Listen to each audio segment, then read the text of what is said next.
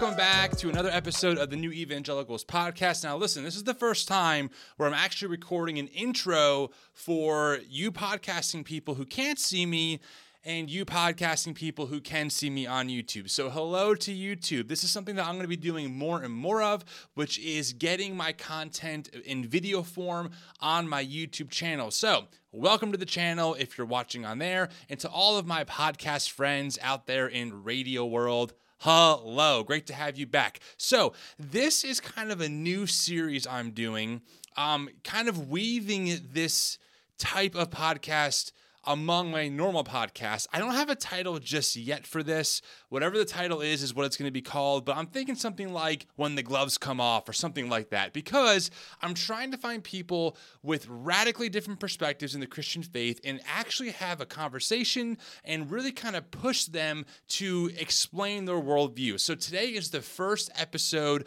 of us doing that. So I have Samuel Deuth on the podcast. Now, Samuel goes to Awaken Church in California, which is a very anti mask, you know, um, anti tyranny, very patriotic kind of approach to your theology. Charlie Kirk has spoken there, Candace Owens is speaking there.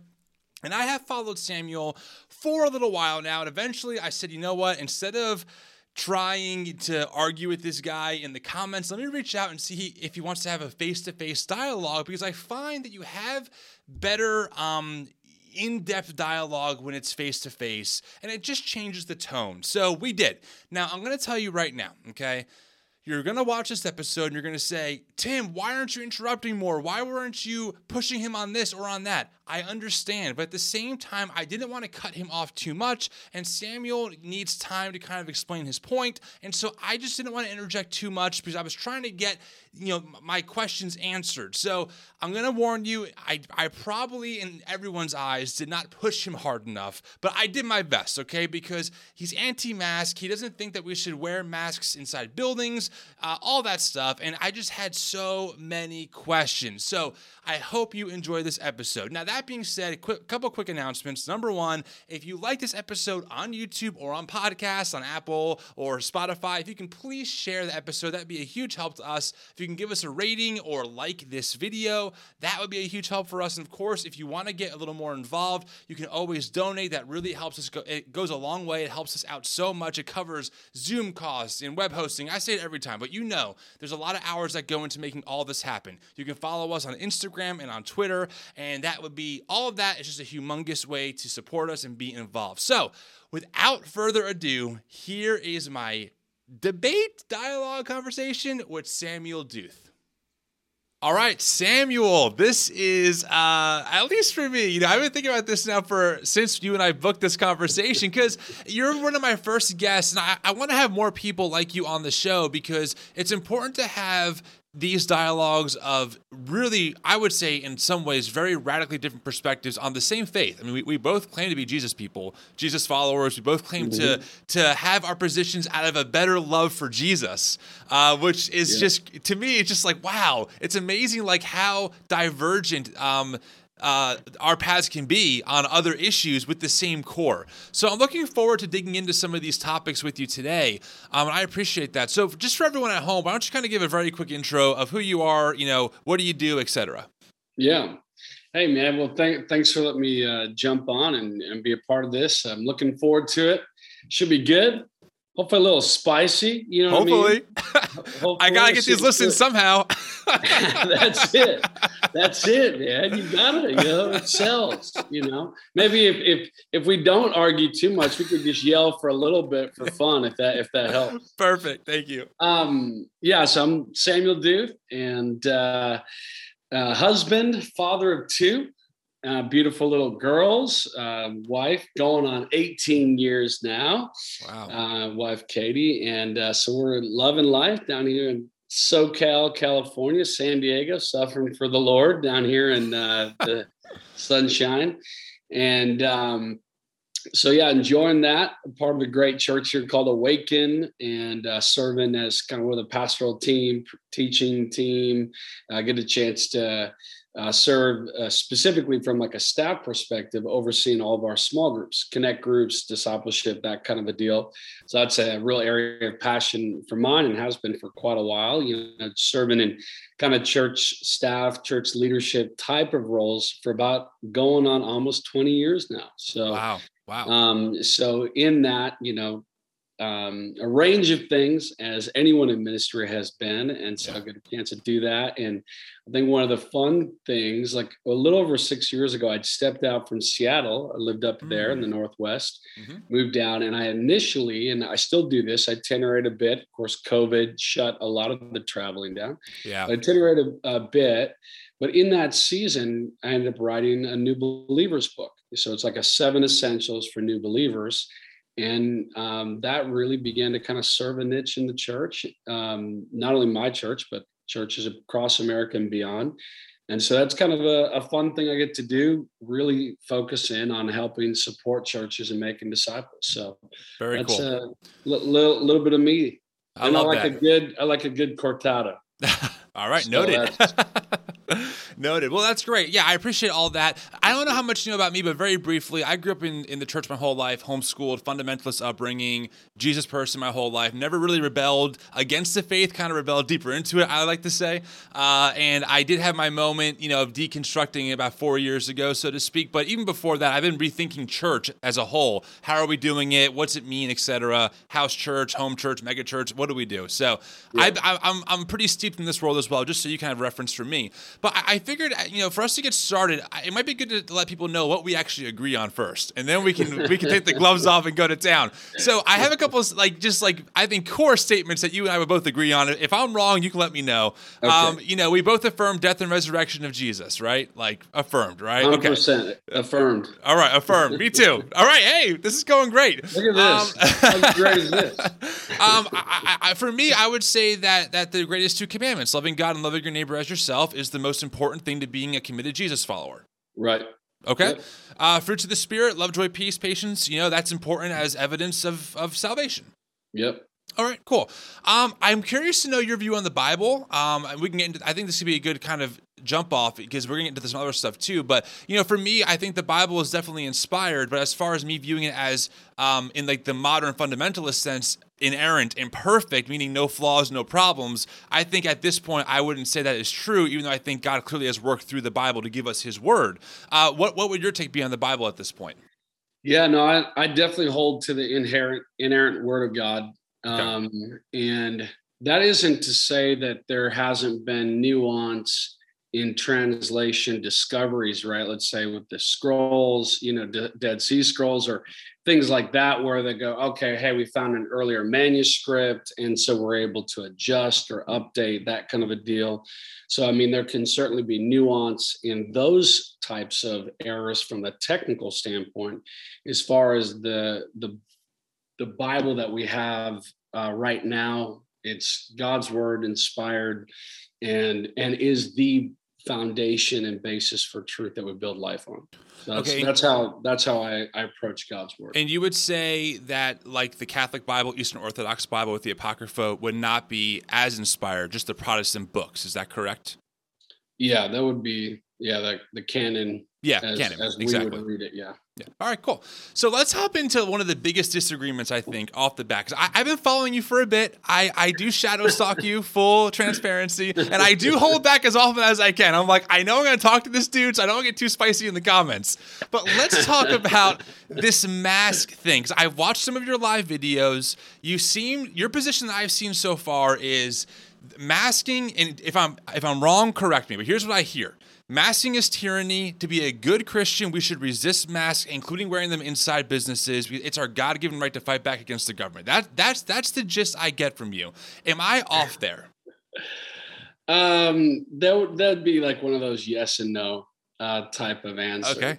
Um, it may surprise you that I have worn I have I do wear a mask when I'm asked to, like okay. in a public setting. You know, I, you know, it's funny. Sometimes I've gone out with, you know, friends who would share the same value and I would get out of the vehicle and I'd grab a mask as I'm getting out of the vehicle to head towards uh, a store because you know if if they end up you know some are much more confrontational inside a store setting for me it's been more of a preference to not and i have some reasons which i'll explain but i'm still ultimately going to um, put on a mask if somebody's asked me to or i'm going to walk out if i really am that serious about it but i'm not taking my stand in the grocery aisles and you know, refusing to leave and barricading myself in or something like that. Right. Um, you know, I think, I think the deal uh, to me, and this is a it's a big conversation. That's what we're here to talk about. There's yeah. a meshing between my my faith and what I believe this this free life that the Bible ultimately produces in people, right? Like the, this this this freedom that comes in Christ uh, then uh, outplays in, into all of life and society. So there, it meshes to me in all kinds of things. But the mask or no mask is not inherently uh, a specific like Christian, non-Christian thing to me. Hmm. Okay. Mm, okay. So, but what when I when I talk against wearing it, I'm more looking at um, the the history of how tyranny comes into countries and how things like the mask or the vaccine. Um, whether you whether you think masks and masks or vaccines, you should or shouldn't use them. It's more of the question of of being forced by government and sort of overriding personal rights and freedoms as American citizens um, that's more when it comes to the mask specifically that's more of like the core issue is that there's an overreach of government authority right?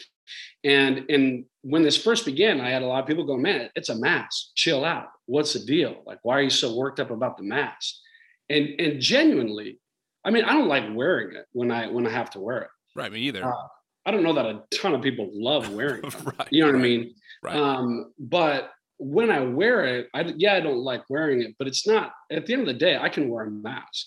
You know what I mean? It doesn't kill me to wear a mask. It, I don't have to give up my faith to wear a mask. I don't have to, you know, believe in communism to wear a mask. Like right. inherently, there's not some massive issue in and of itself, but it's more of like, does this, in my opinion, it does, or it, could lead to greater levels of freedoms being taken away if American citizens just kind of are, are just saying, okay, yes, sir, or whatever is being told to us by government, um, it can lead to this slow erosion of rights, freedoms, all that type of stuff. So that's that's more kind of, I guess, at, at a core level. And I think sometimes because I'm a pastor, I'm a Christian, and then I'm also talking about issues like masks. And yes, I weave some of those concepts together. Yeah. I also like to bring up the fact that to me, um, there there are uniqueness there are unique differences between hey i am a christian and and also i am an, a christian that's in the nation of america and so there's some things that uh, are not a violation of my christian faith but because i've been put in this nation uh, of america i was born here this this is the country that that i live in then i'm also fighting for that nation. And as long as to me that sort of fight doesn't violate my Christianity, um, then then I there, there's to me it's a it's a con, it's a congruent concept to resist oppression in my nation and also um, uphold my faith at the same time. I, I don't seem conflicting. Interesting, because to me, what I you know it's I'm having a hard time sorting this out because you know you use the word oppression there, and I don't I, I don't think you're I mean, I don't know. I don't want to fill in the blanks, but I, I, would imagine you're not a big fan of like movements like Black Lives Matter. I, I, would imagine you're not a big a big fan of like you know whenever police shootings come out of unarmed black men. I, I'm not imagining you being on the side of police shouldn't be shooting unarmed black people. You know, I, I, would tend to assume from the videos I've seen and from the videos videos I've seen shared of your of your pastor, you know, it's more of like he should have not been you know disobeying orders. But in this case, with the mask, all of a sudden it's well, I, I you know as um, this is government oppression on me, and now all of a sudden I'm, I'm my rights are being affected. And I'm struggling with like understanding that difference, especially as a Jesus follower, which I know you would agree with me on this, that our allegiance to Jesus must yeah. usurp any nation. I mean, we would both Correct. Firmly agree on that. So yeah. I, I I would like maybe some understanding on that because you know in my view like wearing a mask you're right I hate wearing a mask I wear it at the gym it's a pain in my butt I hate it but even if and I don't believe this is the case, but even if the science wasn't 100% accurate, wearing a mask for the sake of the other, to me, is just like, it's it, it, that's not a matter of my freedoms being taken away. That's me saying, given the circumstance that we have a pandemic that has killed more than half a million people, this is not an erosion of my freedom. This is me saying I'm going to be part of a community and do whatever I can to help, you know, slow the spread, so to speak. Even sure. if I don't see the, the the science being in your case, maybe, you know, not as accurate as maybe some people would say it would be. Does that make sense? Yeah. Yeah, totally. I, I think, I think truly, and it's because of how I feel like I do see the science. I see the CDC's reporting on on the COVID um, deaths, COVID um, recovery rates, right? All that kind of stuff. It's because of how I see that that I don't have a problem resisting mask wearing. So to me, if if we're talking about like a a death a death rate, I mean, I don't I don't know what at, at what point statistically I would start right. going, okay, I'm gonna wear a mask. Mm-hmm. You know what I mean? Uh, and and I'd be wearing a mask that was much more effective than the masks that most of us are all wearing. You know mm-hmm. what I mm-hmm. mean? Mm-hmm. I think that's also part so so to me when when much of the population's own body recovers from the virus at a at least 95 mm-hmm. mm-hmm. plus percent rate yep mm-hmm. you know what i mean so it's like more dangerous to drive in a car and get in an accident more people die from accidents mm-hmm. you know what i mean than potentially uh, from a virus like that when you look at the percentages like like I, am more afraid to I'd be more afraid to drive on a motorcycle, you know, than I would be of getting killed by the virus. So there's a difference to me between getting infected with the virus and getting killed by it, right? We all, many of us get versions of the flu every year. Mm-hmm. You know, there's flu season. Right. It spreads, people get it, but no one had really shut down the planet because the concern of death at some crazy rate was not there. Now, with right. COVID 19, we didn't know. There was a lot of unknowns about this virus. There's a lot of, so I like a lot of people, and even our church, even though we're real bold now as far as we're open, no yes. masks. I've seen your latest sermon title. yeah, yeah, yeah. I just literally preached a message called "Unmask Your Light." Uh huh. Um, so very, very not a problem talking about stuff like that. And that that message, by the way, was actually "Let Your Light Shine." I just used the mask metaphor because we're I'm all sure. And actually, this is the first time I wore a mask on the stage was for that message. Well, can I ask a question about this? Well, before we kind of move on. Yeah. So, uh, you know, I, I, hear, and I, I don't want to get in the weeds on like the data because we could be here all day citing God knows what Google articles. But the reality right. is that no matter how we want to slice whatever we want, whatever data we want to slice, the reality is over half a million, million Americans dead in one year. India is being ravaged by COVID right now. I mean, beer being decimated. Italy was really hit, and even though yes, the the rates are low you know, percentage wise, when it affects a billion people, 5% or 4% or even 2% is still a lot of people along with the spread. I'm just failing to see like where the biblical mandate of, oh, this is where I should I should really make a public stance of I don't agree with with the government's view of this being a pandemic and therefore the mask and the lockdowns are going to be like almost like a calling card for like me on either social media or for the church. Like that's what I'm out of everything that that's what I'm wrestling with the most is like why this issue? Why not the reality of the poor in, in the world's richest country? Why why not the, the fight of why don't we have a basic uh, health care for again the world's richest country? You know, like there's major sure. problems that I would say, yeah, we got issues, and we can look yeah. at like a biblical perspective. I think and draw some passages to make our point. But why this one? That's why I don't get. Yeah, you you know it, it's interesting that one of the posts I, I did a little while back, you know, because everyone was, uh, you know, around, especially around some of the the real height of uh, you know the last round of kind of BLM Inc. I call it BLM Inc.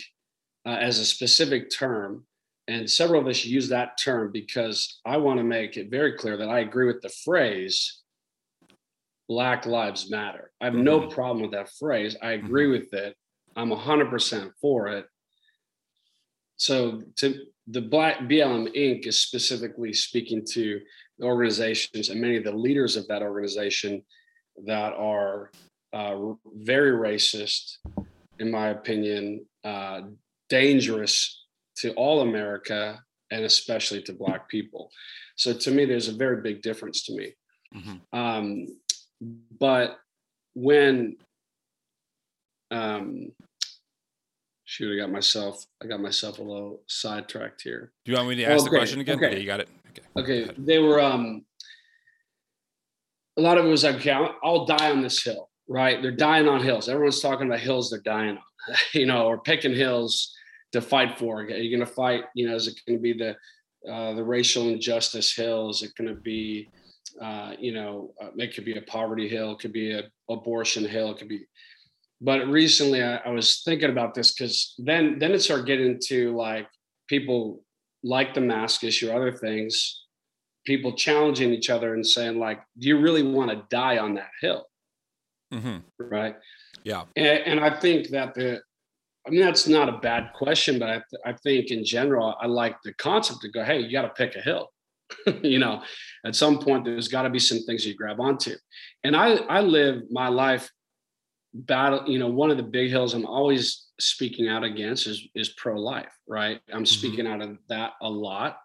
Um, I'm speaking out just on basic truths of God's word a lot. I talk about marriage a lot. I talk about faith a lot, the Holy Spirit a lot there's a lot of things that I speak into. I talk about parenting a decent amount. Mm-hmm. Um, I I speak to a few different things. This this has become a real forefront thing, and and I guess I I I, I majored on it because to me it was more of an indicator of of where America has slid to when it comes to our constitutional rights being violated.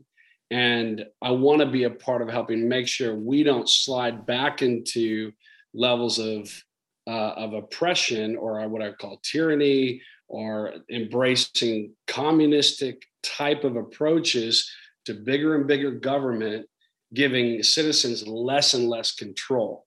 So that you know and again the masks have now escalated into the vaccine and now many are wanting to call for mandatory vaccination you can't do anything in life without getting vaccinated i am not one of those who think the vaccine is the mark of the beast i don't i think that Thank I God. think that's funny. I think that's hilarious to me. Right. Everyone, everyone's chasing. yeah, know, the end times. It's, it's, it's, it's, always been a thing. We know that. It's always been a thing.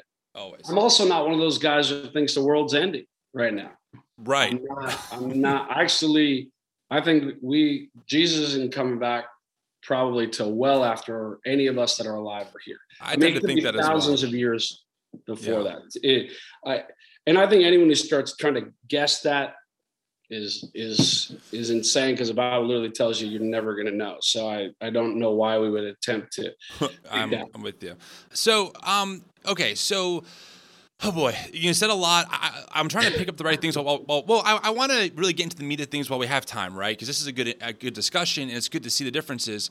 So let's talk about this oppression idea. I mean, do you, you know, you mentioned constitutional rights. You don't think that a black man being shot by police is not a violation of his constitutional right to due process? That's what I that's what I'm failing to understand here is like sure. yes, we can any I mean I just again I I, I don't, I don't sound like a, a you know a broken record a pandemic that's killing people with a temporary mask order that's now being lifted is different than being worried that if you get pulled over and do the wrong thing or talk back to a cop the wrong way, you might get shot while you're not armed. And, and that could be any person of any color, but we see it a lot and we have data for this. I mean, the, the book, the, the New Jim Crow, does a great job with, with, with this, showing that, that it does hit inner cities and people of color at a harder rate, you know, statistic, uh, percentage wise, not numerically, um, of that issue. So I'm not I'm not asking you I'm not asking you to become this like whatever you might think is woke or not. I'm just saying I don't understand why the, why, why the selection of one over the other. Like I can yeah. point. I mean, how about the insurrection, January 6th, people waving you know Jesus banners?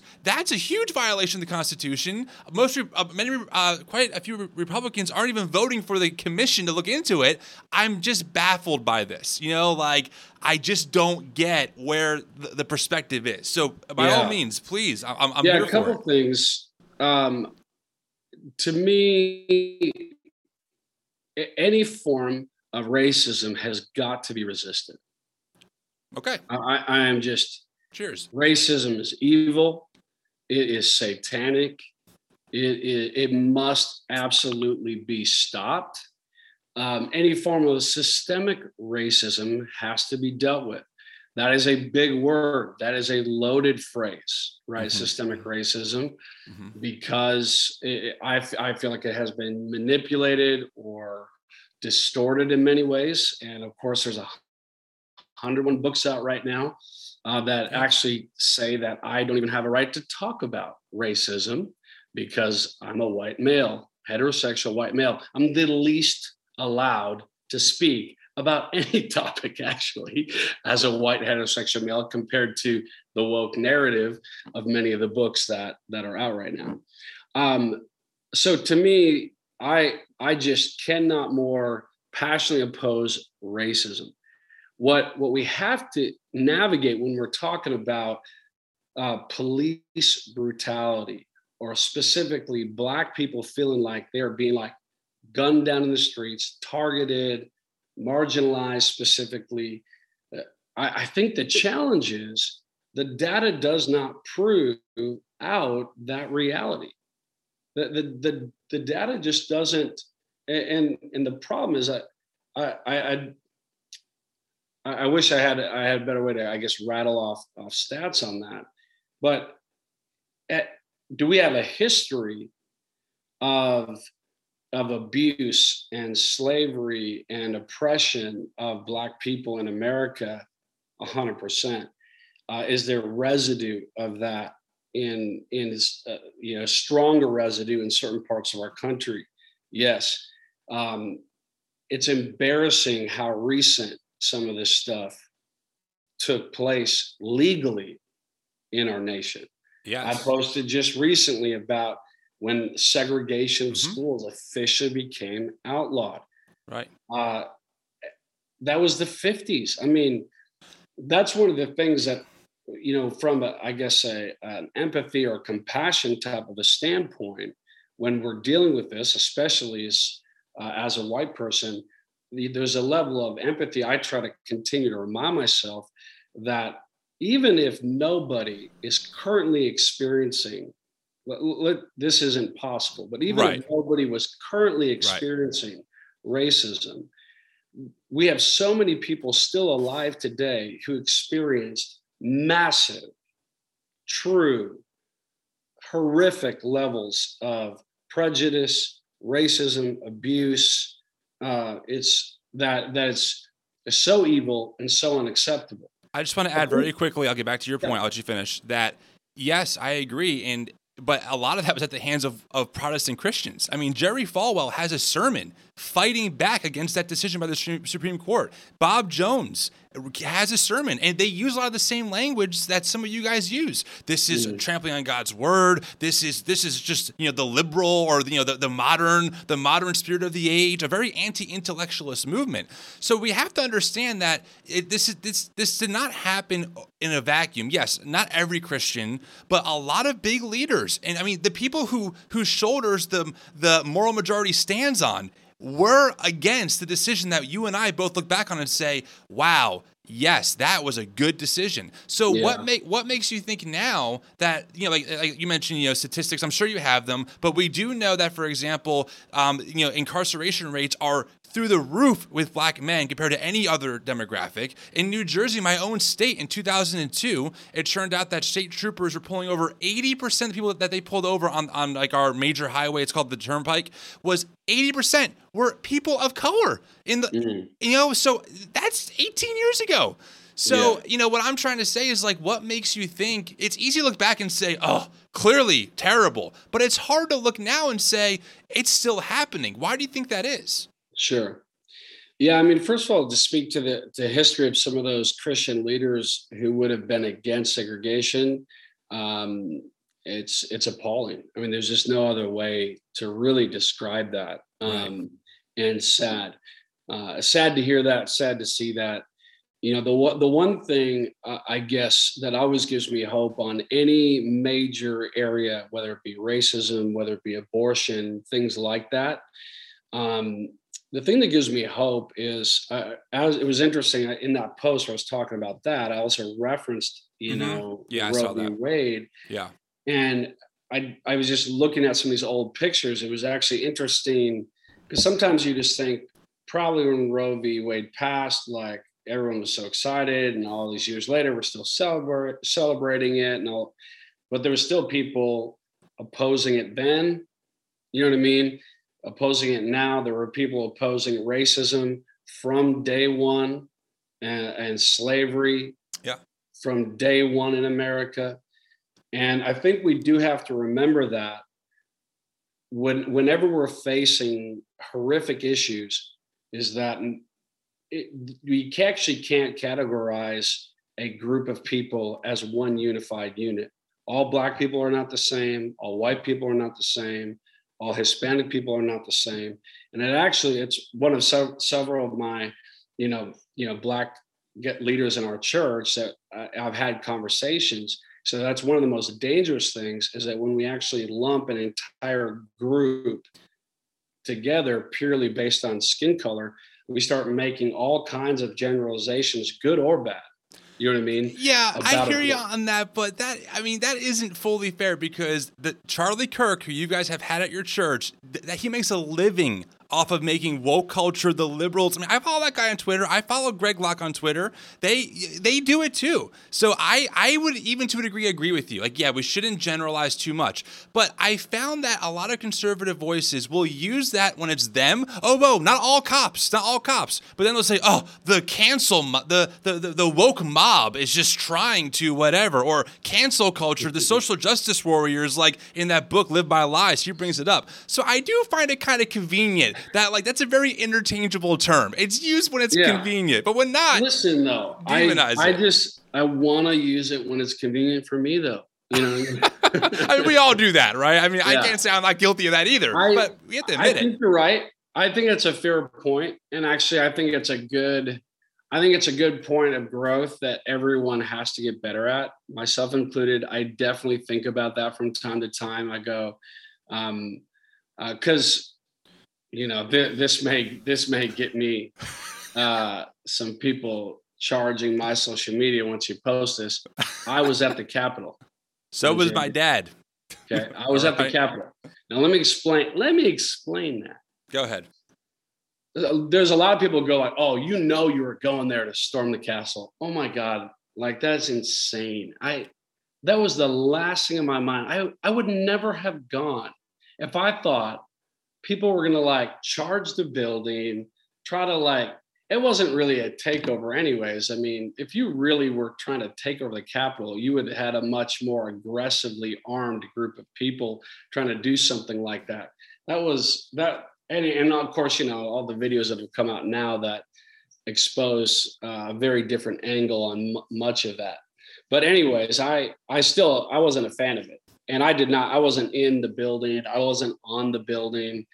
You know, I was done finishing listening to President Trump speak and I'm walking over. By the time I'm over there, the, the back lawn's pretty much filled out. People mm-hmm. are just chanting four more years and just all the political, you know, yelling and stuff.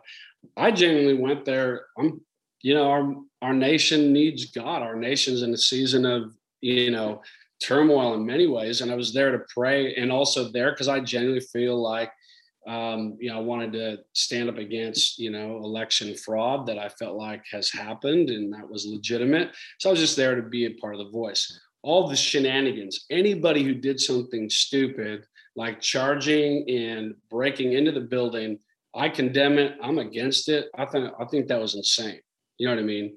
So, and, even when people start, I saw some people charging uh, or going like, "Come on, push forward."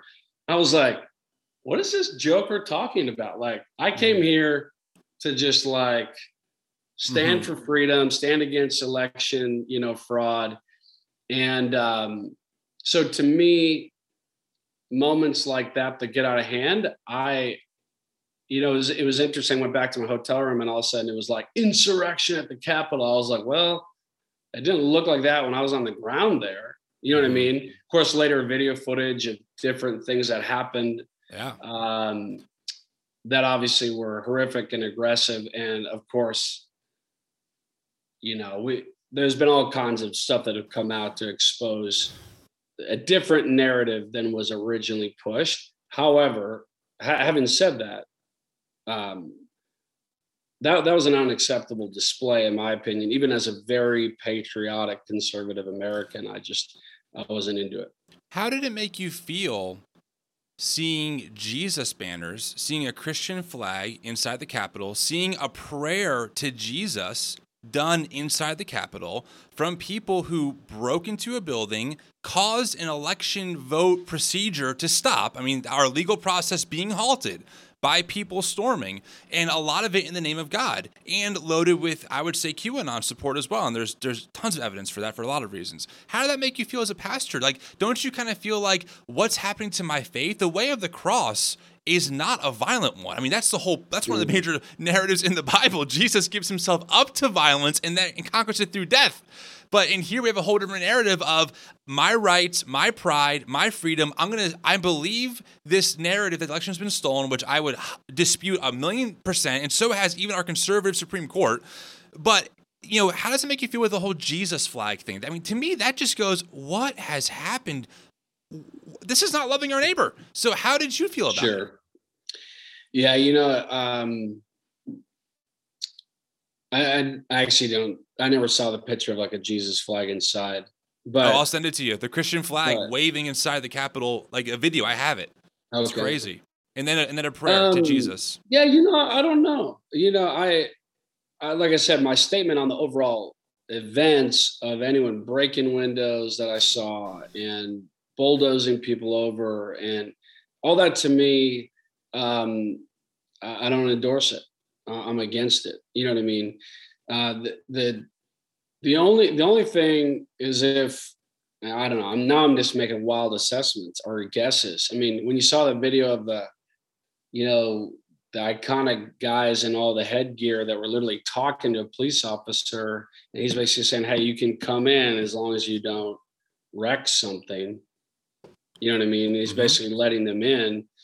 Um, you know, I, I don't know. Maybe yeah. some, maybe some of the people going into the Capitol didn't realize, you know, weren't a part of that original mob that was busting the door down. Well, I don't for, know. For the record, I, I don't think you or my dad went there to, to do what happened. Okay, I'm, I'm not I'm not putting yeah. the blame on you and saying you personally couldn't wait for this to happen. What I'm asking is, you and I are both very passionate about Jesus. We're passionate about the Christian faith. You make a you know your career is doing this, right? I do this on social media. I've yeah. been doing this for years. What I'm asking is, doesn't it concern you that Christian language is being used? And I, for the record, I follow Proud Boys um, uh, channels. I follow QAnon conspiracy channels. I read their book. They have a book. I read it. It's loaded with Christianese. Now, whether they're real Christians or not is not my question. My question sure. is doesn't that concern you to see our faith being hijacked to be used for things that are crazy and not the way of Jesus at all? I mean, no one can read the Sermon on the Mount and then go, yeah, uh, this makes a lot of sense. It's, it's completely incompatible on my view. Yeah. So, how does it make you, you feel? Yeah. Do you um do you feel similar to kind of the founding of America in Christianity? What do you mean? Um, just because during like the revolution, pastors were a key part of of encouraging, you know, the the colonies to fight against Britain and uh, and establish basically America. You know, the whole Black Robe Regiment Mm-hmm. Um, yeah, yeah. Mm-hmm. And, and, all of that.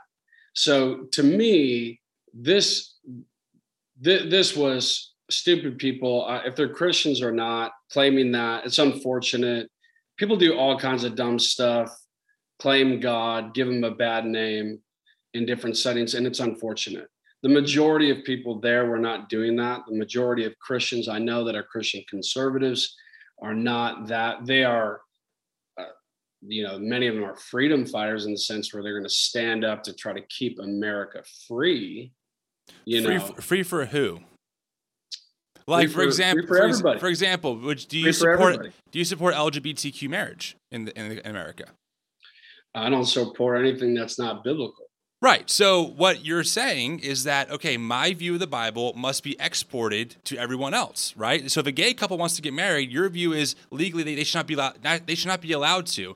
And isn't that a reduction of their freedom in a country that isn't is we're not a theocracy, obviously, right? We're not governed by the Bible, governed by the Constitution. So that's why I'm saying like free for who? Because that's that, that yeah. doesn't work for them. Well, I think I think the founder's freedom. I, you know, I was actually I was reflecting on this. There, there's hmm. some interesting letters, um, you know, from you know speaking to. Um, is, sorry, is it pronounced? Uh, is it Alex uh, uh, Tito? Is it Tocqueville or? Oh, I don't know. Don't look at me for that. I can Google it.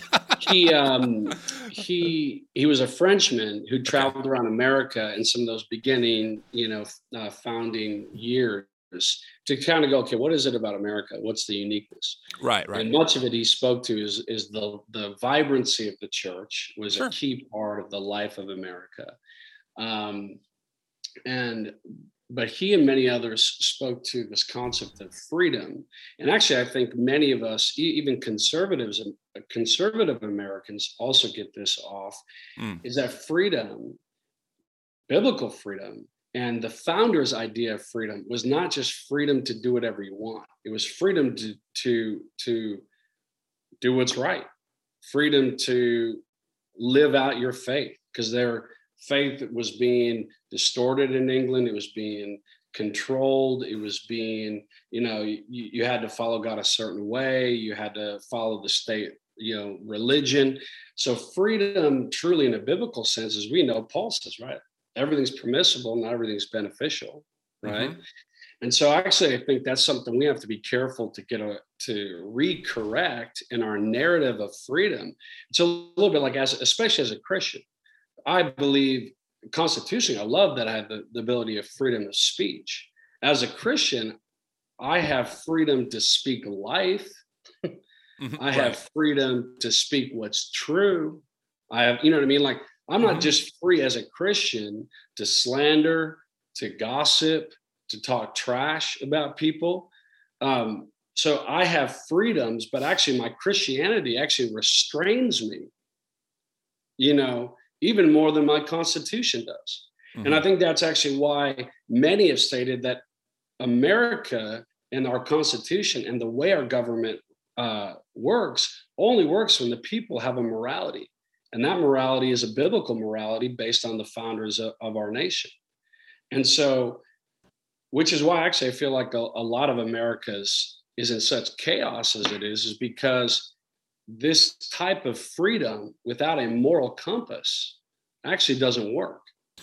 And it kind of descends into what we see around us, where everyone's just kind of doing whatever they want, however they want, their truth, my truth, your truth. Everyone's kind of living by their own laws and by their because we don't actually have a central guiding law, which is actually supersedes the Constitution, which is God's word.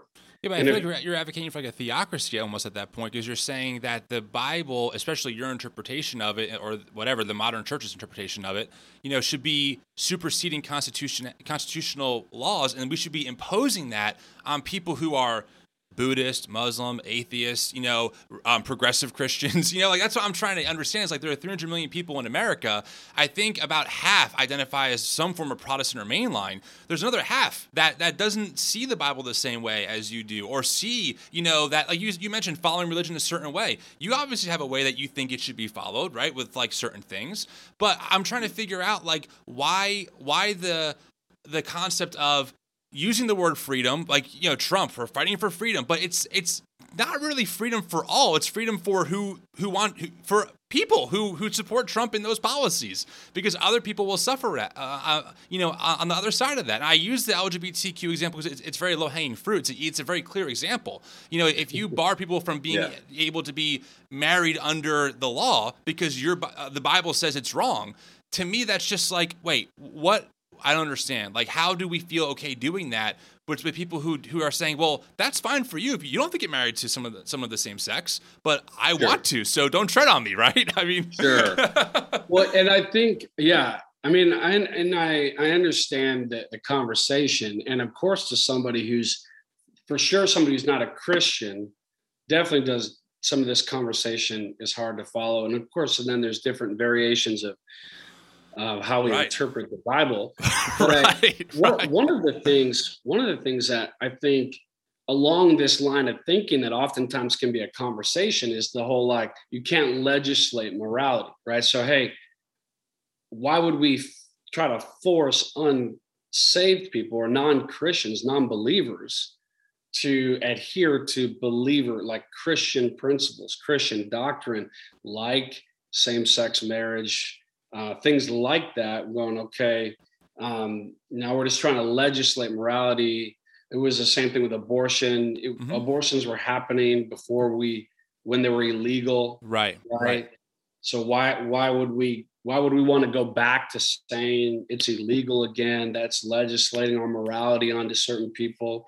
Same thing with gay marriage. Um, but I, I tend to grab onto the, this truth that which I feel like is all laws are a form of legislative morality. You're not allowed to murder sure. people. Sure, absolutely. So who who, de- who determined that morality? Right. You know what I mean? A hundred percent. Yeah. Which is all you know. Much of the morality that has sustained America is undoubtedly biblically based, moral type of a code, right? Most of all all of all of American health, strength, prosperity has driven from that. Again, we have not had a perfect past. We all know that. We we we have much that we had to overcome. But the the tenets of our constitution, the tenets of freedom, freedom dialogue is a Christian concept.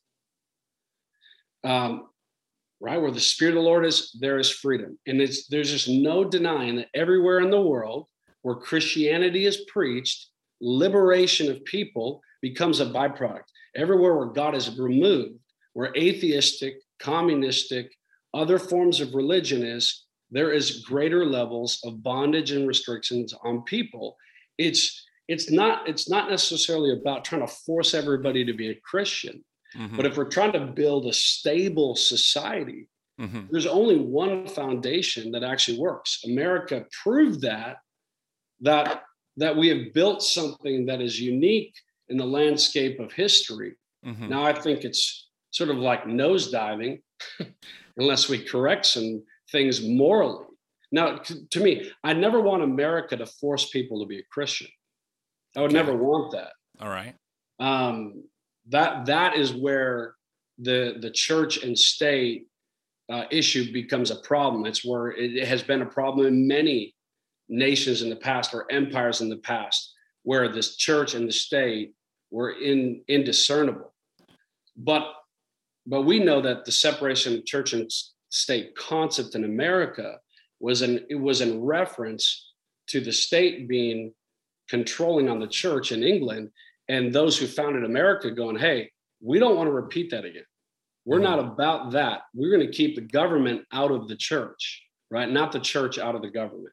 Okay, um, really quick. So we have about it's already 45 minutes into this, and I want to respect your time. Say about you have about an hour max. Do you have any questions for me that you want that, that you are curious about before I ask the rest of mine? Because I have a few more too, but I want to give you a chance to grill me if you want, because I don't want it to be just a one-sided, you know, me just punching you. You know what I mean? Yeah. So if you have any, that's fine. But if not, it's no big deal. Well, you, you know, I think probably the biggest thing of interest to me, you know, as a church leader and a Christian who would hold to to more of the traditional type of views or conversations or approach even to church. Sure. Um, obviously, you're very much immersed in the conversations around um, you know it's of course the new new evangelicals is your is your Right. title and and um, you know to some of the deconstruction conversations you're right in there i guess in the trenches of of those who maybe feel disgruntled or hurt or marginalized or disenfranchised with all of it so i guess what what are you seeing as as, as some of the biggest sticking points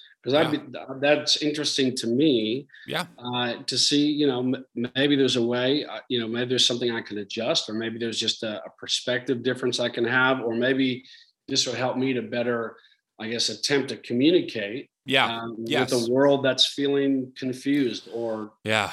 disenfranchised. Sure. Yeah, I'll take a few minutes to answer that for you. Um, you know, there's like, there's a lot of a couple layers to it. Um, I would say here are some of the big ones, like the big pictures, and we could talk offline about this anytime. I actually run a Zoom group for pastors who want to know more about deconstructing, where I just present all of it, you know, and it helps them out. So always available if you want to talk more. But essentially. There are a couple big things. Number one, one of the biggest ones is a lot of us are reading books about Christian history. All right. And we're realizing that we're in a very um, modern fundamentalist approach to how we do the Bible. The Bible's flat. The Bible has God said it. That settles it. Perspective. And and as we listen to guys like the Bible Project from Tim Mackie and or N.T. Wright or John Walton or all these other guys who are scholars who've written these books on on on the Bible historically and scholarly, and they've unpacked the context and like the narrative and all this stuff.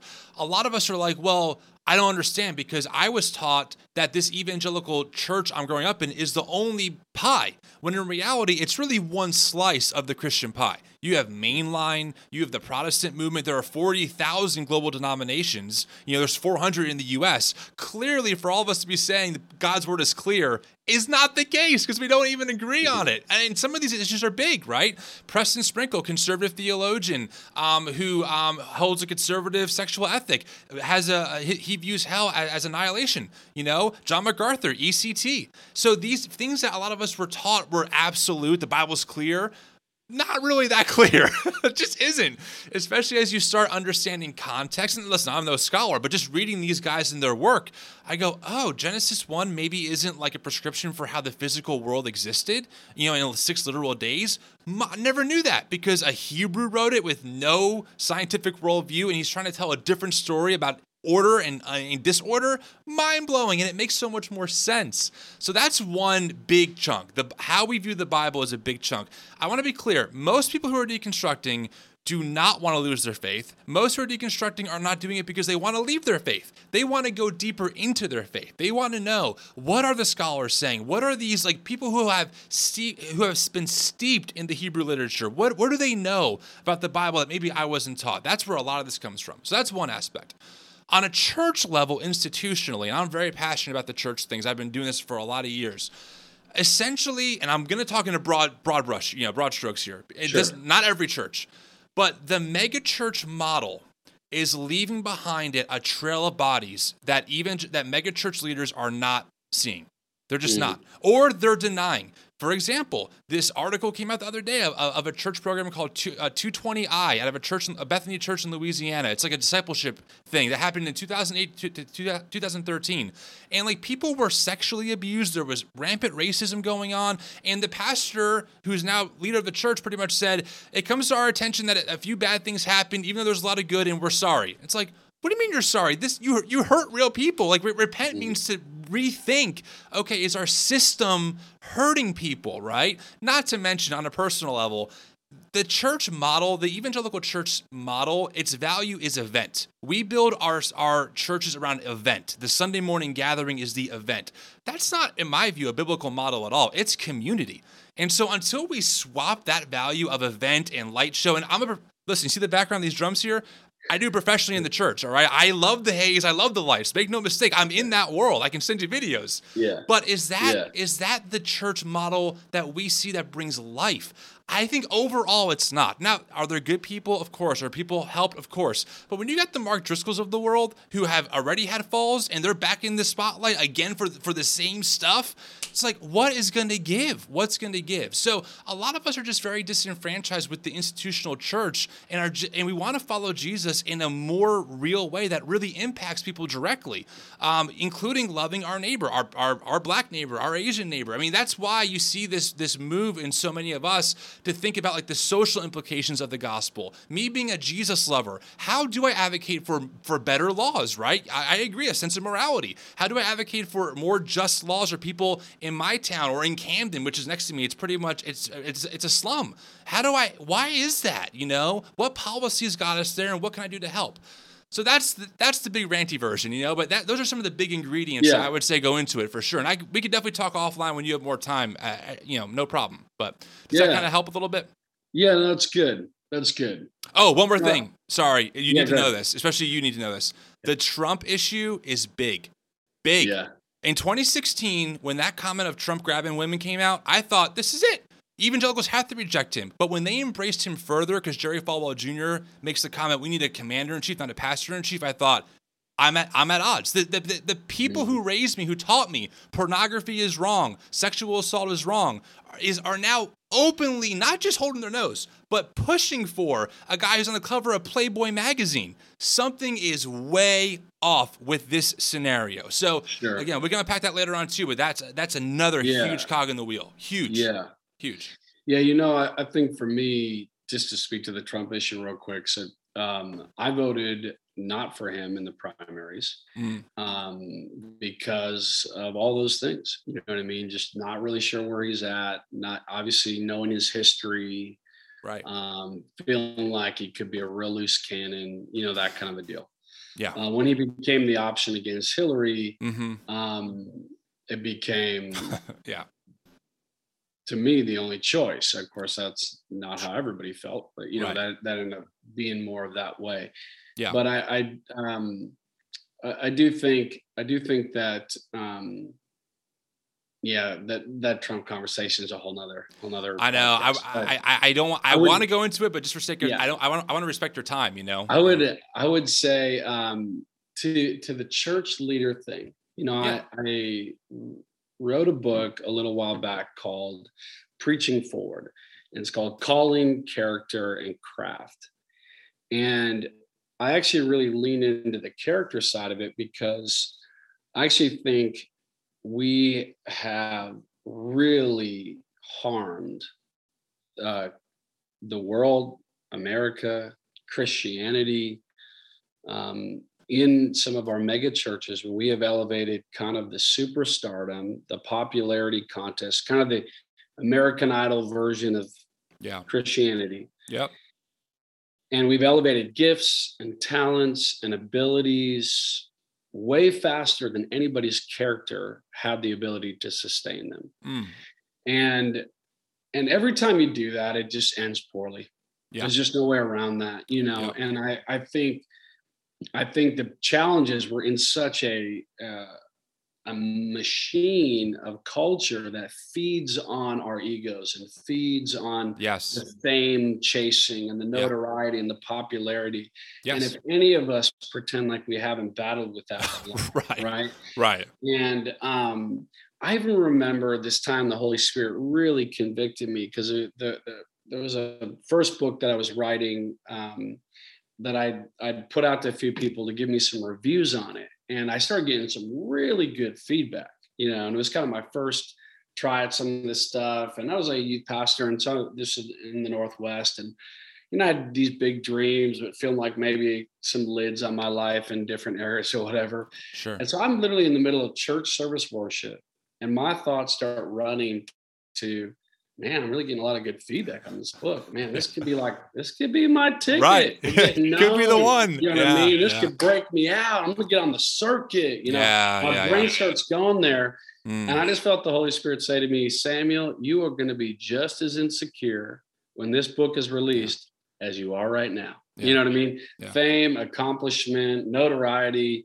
that stuff does not cure insecurity. Yeah. Um, It's good. and I think, I think, you know, to genuinely say to anyone um, listening here to this podcast who's been hurt by leaders who prioritized uh, skill and ability over character and integrity and authenticity. Yeah. Um, my heart goes out to you because I know there's there's a wake of people who have been hurt and abused by that, and and I think what what I say think to myself is the same thing I, I think when I hear of whether it's just another man who com- committed adultery or Yeah. a pastor specifically who did Yeah. my, my heart always breaks and i'm always sad and and but i always try to move i try not to move too quickly to judgment because i feel like man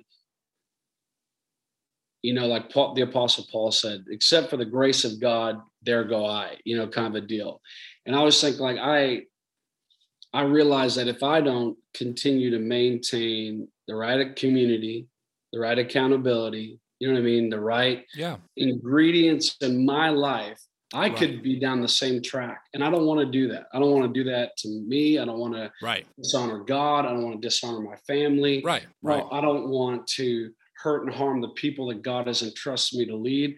Yeah. I, I'm, I'm painfully aware of that reality that the more influence God gives you, the, the more positive and negative impact you could have on the people that you're leading, which is why I believe that God really uh, he elevates the bar of expectation for church leaders. We have lowered the bar, um, but the biblical narrative of of a, a church leader having a greater level of accountability and expectation on their character Yeah. and on how they operate is very real and very much there. And actually, I think that's something we got to return to. We've got to Yeah. we've got to return to uh, to dealing with the heart issues um, at a greater level and really allowing the Holy Spirit to do that before we step into ministry leadership or before we release that young gun who's just Mhm. epic. Right. You know, Right. uh, we, we've got to get away from that,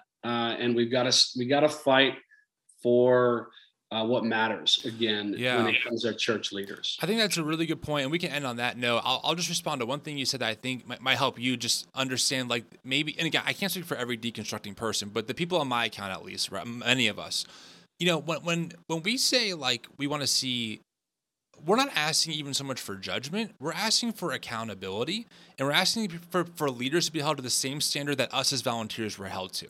Okay, meaning if if I cheated on my wife, you know, and and I would not be back on that team. It wouldn't be a thing. I would not, I would not be back on the stage as a volunteer. I, I'd be kicked off, and there'd be either a long process or it'd be Tim. You forfeit that. No matter how repentant you are, we're happy that you are, but you know that that stage is no longer for you.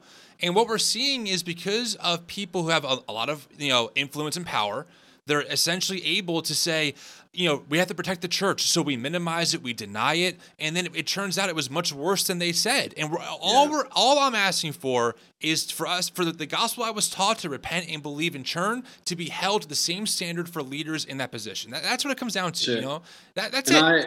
I, I'm I'm with you. I am thankful for and respecting my pastors. Uh, did I lose you? I think I might have lost him, friends. I hope I didn't lose Samuel. Come back to me, I'm, Samuel. I'm Oh, still here. I'm Gotcha. still here. Sorry, I lost you for a minute. Go ahead. Okay. Can you hear me? Yep, you're Can you good. me? Mhm. Okay. Um, you know, one of the things that just speaking to what you're just talking about, accountability, that is so key. And that has that is something that uh, has been have been lost, is something that that uh, is regained, is needed is being regained, I think, in a current era where you know, with social media, social media has brought transparency, whether people like it or not. Exactly. You know what I mean? Yeah. And and many don't like it, but it's necessary and it's needed and it's healthy, Yeah. right? And um and I I would just encourage community, right? I mean that's truly that's where authenticity begins. And it's community for all of us in the church in a broad sense as Christians, but then as as pastors and leaders. If if you are a pastor and you take the tone that well you know what i can't really share my stuff or my issues with my team or my Yes. people uh, because i'm i'm the pastor and i don't want them to think this or that Yes. don't do that you've got to create an atmosphere where you are authentic where you are honest about your issues Yep. Man, it- almost the mass majority of men deal with sexual temptation Mhm. and for you as a pastor to pretend that you no longer deal with sexual temptation because you're a pastor Right. is stupid. Right. It's dangerous. Yeah. When when guy when pastors will tell like their testimony, yeah, I used to deal with pornography, but now I'm set free and I never struggle with it anymore. I'm Right. like liar. Boo, boo. What are you what are you doing? Like right. you know, did you get maybe some major breakthrough to where now it's not like a daily issue that Sure, you're, sure. you know, but for any of us to pretend that we're now completely immune from sin as a church leader, Right. we only set ourselves up for greater levels of deception. And that's part of the problem. The deception gets in there, right? I make a mistake, I lie to cover it. Now I'm telling a thousand lies. Right. Before you know it, you know, I don't even want to name their names, but you know, some of the Right. people that we know who all all the stuff comes out and all the issues and all the drama, and you're just like, my God, how far back does this lie go? Exactly. And, and that's where I have a week. We have a weekly like men's prayer meeting on Tuesday mornings, and one of the things I'll oftentimes help help with leading that and whatever.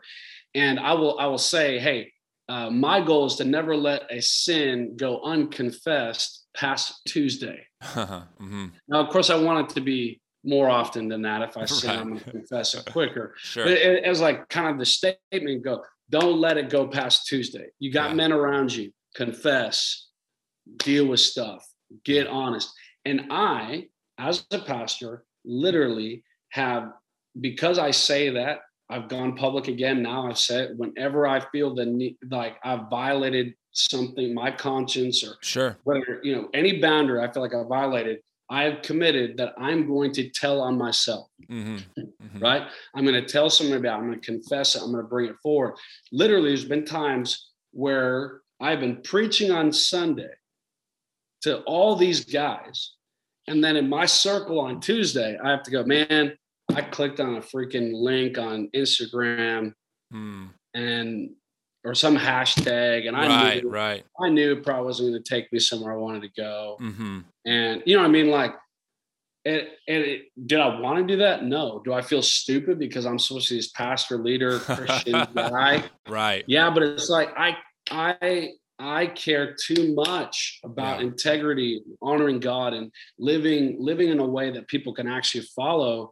Um, to Yeah. to try to keep covering that up, and and that little thing that you don't say. Here's my rule: if I if my brain tells me it's not a big deal, you don't have to tell anybody. That's my that's my signal to Yeah. tell somebody. right, right. I understand. Well, listen, I mean, Samuel, I, I think that is great stuff. And, and truly, I mean, obviously, we don't see eye to eye on a lot of things, but on that, it is nice to hear a pastor in your position say radical integrity and accountability is key because that's what we're we I believe in the church. I believe it's the hope of the world. You know, and, and every every problem, every abuse, whatever, it just hurts what we're trying to do, which is to love people well. So Yep. I agree with you. But listen, I don't. I'll, I'll let you go here. Thanks for coming on. Um, I'll where, where can people find you if they want to follow you? Do you want do you want to plug your social media accounts? You don't have yeah, to. yeah, that's great. Yeah, just Samuel Deuth. I mean, that's a difficult last name to spell. I'll put it in the show notes. So Yeah, yeah. On you. So Samuel Deuth. Uh, yeah, kind of on all the all the platforms or just some of the the fol- following Jesus is um, following Jesus book is just kind of some basic devotional Bible study type of resources on YouVersion or on great. on my app and stuff like that. Thanks again, man. Thanks Dude. for letting me jump on and honored to honored to be able to uh, uh, to share a little time, spar For off sure. a little bit. Didn't get too crazy. No, no, get too no. crazy. yeah, maybe next time. Now that we know each other, we can really go for it. You know. So, well, thanks again for coming on. I really appreciate it. All right, man. God bless. Talk soon.